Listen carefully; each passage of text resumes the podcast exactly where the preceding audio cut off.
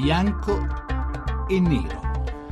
Sono le 18 e 13 minuti, benvenuti a Bianco e Nero. Allora fate attenzione perché oggi il tema che trattiamo è un tema molto complesso e anche controverso, al punto che i due giornalisti con i quali ne parleremo, che sono due giornalisti di cui ho stima, che sono competenti, intelligenti, preparati e di cui do per scontata la buona fede, la vedono in maniera opposta, la vedono agli antipodi. Di che cosa parliamo? Parliamo della, uh, del processo cosiddetto sulla trattativa Stato-mafia e ne parliamo con due giornalisti che vi presento, che sono Marco Travaglio del Fatto Quotidiano. Buonasera. Abbiamo Marco Travaglio? Eccolo, io non lo sentivo. Allora, buonasera, buonasera, a Marco Travaglio e buonasera invece anche a Massimo Bordin, eh, giornalista, ex direttore di Radio Radicale. Di, buonasera anche a Bordin.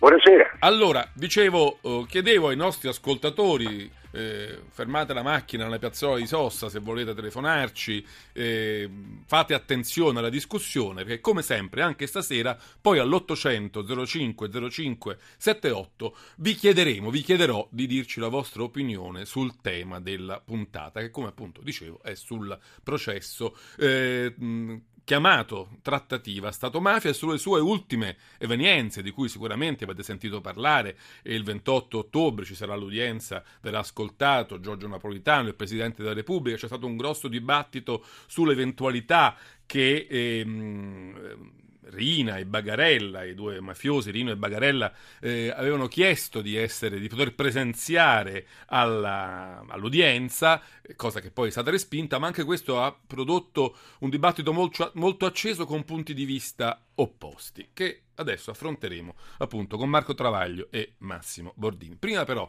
come sempre, per capire un po' meglio di che cosa parliamo, la scheda di Daniela Mecenate. Trattativa Stato-mafia, se ne torna a parlare in questi giorni, visto che tra breve, il 28 ottobre, persino il Presidente della Repubblica Giorgio Napolitano dovrà comparire davanti ai giudici di Palermo. Secondo i magistrati, all'indomani delle stragi di Capace e Via D'Amelio, lo Stato, attraverso alcune delle sue massime cariche, avviò una vera e propria trattativa con i boss per mettere fine alla stagione del sangue. Con questa serie di incontri, accordi e intese nascoste, lo Stato, secondo l'impianto accusatorio, avrebbe persino acconsentito consentito ad alcune richieste da parte dei boss contenute nel cosiddetto papello, tra cui l'attenuazione del 41 bis, pur di mettere fine alla stagione delle stragi. E tra poco più di dieci giorni un nuovo appuntamento di questo processo che si protrarrà almeno per altri due anni. Protagonista appunto Giorgio Napolitano, chiamato a testimoniare per spiegare se nei suoi contatti con l'ex ministro dell'interno Nicola Mancino e col suo consigliere Loris D'Ambrosio avesse appreso qualcosa sulla trattativa. Un'udienza a cui tra le polemiche non sono stati ammessi alcuni dei diretti interessati, come appunto Nicola Mancino e come i boss Totò Rina e Leoluca Bagarella. Ma la trattativa Stato-mafia ci fu? Opinionisti e osservatori sono molto divisi sull'argomento, secondo alcuni è un'ipotesi impensabile, mentre per altri lo Stato era pronto davvero a scendere a patti con la mafia. E voi come la pensate? Bianco o nero? Bianco e nero 800 05 05 78 di questo parliamo con Massimo Bordin e Marco Travaglio che come vi avevo anticipato su questo tema la pensano in maniera opposta e per tentare di trovare un bandolo alla matassa che chiamiamo trattativa Stato-mafia, io prenderei, come dire, gli ultimi capi, quelli che sono arrivati agli onori della cronaca in questi ultimi giorni, e partirei proprio dalla testimonianza del Presidente della Repubblica Giorgio Napolita- Napolitano prevista per il prossimo 28 ottobre. Anche questo, questa, questa, parte del processo, questo elemento processuale è stato molto dibattuto. Io vorrei farvi subito una prima domanda, la stessa a tutti e due, cominciando con Massimo Bordin. Questo passaggio passaggio processuale. È sensato, è utile, è importante, si spiega all'interno dell'economia del processo? Oppure no? Era giusto o no chiedere a Napolitano di testimoniare? Ah, eh, il mio parere è diviso da questo punto di vista perché eh, se parliamo dell'economia processuale, cioè del dato probatorio che potrebbe uscire da quella testimonianza, la, l'atto è perfettamente inutile. Dal punto di vista invece dell'economia mediatica del processo è quasi un atto dovuto perché poi in fondo questo processo che continua, fa udienza udienze tutte le settimane, vengono sentiti pentiti. Non succede però nulla di particolarmente significativo, nessuno segna un punto a proprio favore, pur essendo di fronte a una corte d'assise dove i processi sono molto sono scanditi dalle, eh, da quello che accade in dibattimento. In realtà questo è un processo molto fiacco, quindi la testimonianza del Presidente della Repubblica, che è un, è un fatto senz'altro inusuale, eh, ravviva il tutto. Dal punto di vista invece probatorio no, per un motivo molto semplice. Il problema della presenza di Rina e Provenzano è in fondo un problema secondario. Molti hanno gonfiato il petto dicendo ah che vergogna, i mafiosi insieme al Presidente della Repubblica nella stessa aula, poi sono in videoconferenza. In realtà. Altri hanno detto ah ecco in effetti è la prova che sono tutti le stesse cose. Ma sono così cose che si dicono. Dal punto di vista invece processuale, intanto bisogna dire due cose. Primo, che con l'oggetto del processo, cioè la trattativa, vera o no che sia, Napolitano non può entrarci nulla perché all'epoca era presidente della Camera, era abbastanza esiliato anche nel suo partito che allora era guidato da Occhetto, insomma non aveva un ruolo politico tale da potergli consentire di mettere bocca in vicenda. Questa eh, a fronte. Dal punto di vista la testimonianza di Napolitano che è delimitata da Corte Costituzionale scaturita da un conflitto di attribuzioni provocato dalla Procura di Palermo che non aveva distrutto alcune Massimo Bordini, non ti sentiamo tanto bene, forse possiamo provare o a rifare la telefonata o a farti cambiare posizione e poi riprendiamo il filo della discussione aperta con te, ma ne approfitto anche allora per introdurre subito il parere di Marco Travaglio sullo stesso tema che vorrei circoscrivere a questo, la testimonianza di Giorgio Napolitano. Poi parleremo anche di Rina e Bagarella, dell'eventualità che loro potessero assistere a questa testimonianza, ma vorrei sapere da Travaglio se secondo lui si giustifica dal punto di vista processuale, ma anche sostanziale, il fatto che Napolitano parli con i giudici di Palermo. Ma intanto diciamo subito che la trattativa non è un'opinione da sottoporre a sondaggio, perché la trattativa è un fatto ormai assodato, documentato, cristallizzato da sentenze definitive della Corte di Cassazione, oltre che raccontato come trattativa, proprio con la parola trattativa, da coloro che la fecero, e cioè dall'allora colonnello Mori, vicecomandante del ROS, dal capitano De Donno e dai mafiosi che stavano dall'altra parte. Eh, il processo non serve a stabilire se c'è stata una trattativa perché già sappiamo che c'è stata, anche se tutti fanno finta di niente e continuano a dire che è presunta. Il processo serve a stabilire se quella trattativa ha configurato dei reati e se quei reati li hanno commessi quei dieci imputati che sono attualmente davanti alla Corte d'Assise di Palermo, davanti alla quale dovrà comparire a domicilio Giorgio Napolitano per una testimonianza che è fondamentale per la ricostruzione dei fatti. Non c'entra niente con l'aspetto mediatico, c'entra con l'aspetto fattuale.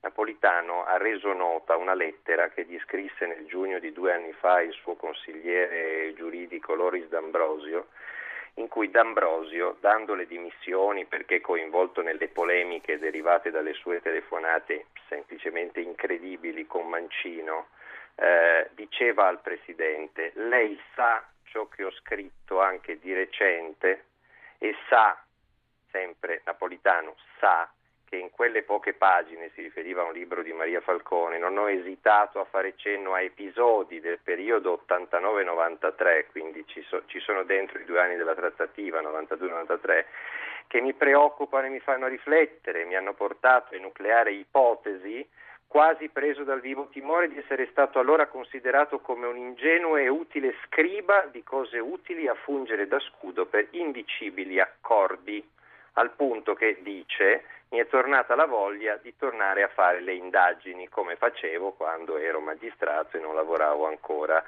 per il Quirinale. Questo, Questo però implica che Napolitano sappia qualcosa di più di quello che ha detto è, finora?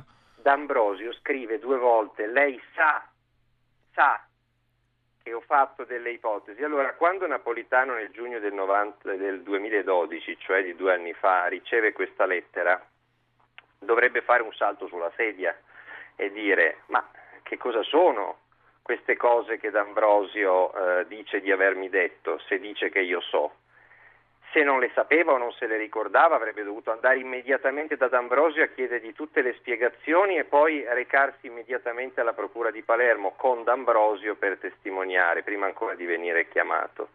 Se invece se le ricordava avrebbe dovuto cogliere l'occasione per farle sapere ai magistrati che stavano indagando proprio su quegli indicibili accordi di cui gli parlava dicendogli di avergliene già parlato D'Ambrosio. Qual è il problema? Che D'Ambrosio poi è morto di infarto poche, poche, un mese dopo e quindi l'unica persona viva che può sapere che cosa disse D'Ambrosio a Napolitano è proprio Napolitano. E questa è la ragione per cui i pubblici ministeri hanno chiesto alla Corte d'Assise di ascoltarlo e la Corte d'Assise ha detto ascoltiamolo. Travaglio, ti fermo un momento molto perché torno semplice. da Massimo Bordin eh, che è tornato in onda, semplice. credo, con una, con una sì, linea più sì, ascoltabile. Sì, Al, allora, Bordin, Travaglio innanzitutto ha fatto una premessa, non so se tu l'hai sentita, ha fatto una premessa no, ontologica no. che ha detto è sbagliato innanzitutto porsi il problema se la trattativa ci sia stata o no, perché è certo, è scritto, ci sono sentenze no, no, che la cristallizzano, no, la, senten- la, trattativa c'è stata. Poi ha aggiunto la parte che tu hai sentito invece diciamo sul ruolo, secondo Travaglio, centrale della testimonianza di Napolitano. Quindi adesso posso sen- sentire il tuo parere su questo. Va bene, allora guarda, sulla questione delle sentenze eh, siamo, eh, eh, Travaglio in effetti siamo agli antipodi, però Travaglio converrà che eh, c'è stato un terzo giornalista che i pezzi di queste sentenze che Travaglio cita come prova che la trattativa è già insomma, agli atti acclarata, eh, Giovanni Bianconi sul Corriere della Sera le ha messe tutte insieme in una pagina che è reperibile peraltro. Bene, tutti quei processi, tranne uno, che è un processo di primo grado, poi è arrivato in appello ed ora annullato in Cassazione, ma tutti gli altri che non si occupano della trattativa eh, come eh, base del loro processo inseriscono l'argomento mettendo sempre il verbo al condizionale. Allora, dire che in un processo che si occupa d'altro si parla della trattativa col verbo al condizionale dire che questo mostra che la trattativa ormai è acclarata in sentenza me pare una forzatura, però il mondo è bello perché è vario e ognuno può pensarla come crede. Rispetto invece alla questione della testimonianza, attenzione però a una cosa, per carità, le cose che ha detto Travaglio, la, la citazione è perfetta. C'è un piccolo problema, che quella lettera però eh, non, è, non, è, solo lì, non, non c'è solo quel pezzo in quella lettera si capisce benissimo, da aggettivi anche forti, cosa pensa D'Ambrosio della indagine che ha portato a questo processo. E D'Ambrosio è molto severo su questa indagine. Non dice affatto che vuole tornare a fare l'investigatore per supportare l'indagine, la sua idea, e lo si capisce da altri passaggi della lettera, è che quell'indagine fatta così non ha fondamento e lo si capisce anche dalle telefonate con Mancino. Quindi da questo punto di vista, ripeto, Napolitano, allora se ci vogliamo fissare sulla uh, frase lei sa, uh, certo, si può chiedere al Presidente della Repubblica, ma veramente lei sa? E il Presidente della Repubblica risponderà a quello che crede. Ma che Napolitano avesse eh, avuto sentore del grande segreto che eh, D'Ambrosio metteva nella lettera, grande segreto del quale lui evidentemente non vuole parlare o non può parlare e poi la pubblica. E poi è lui che la rende pubblica, perché prendiamoci, quella lettera era una lettera di dimissioni, personale al Presidente della Repubblica.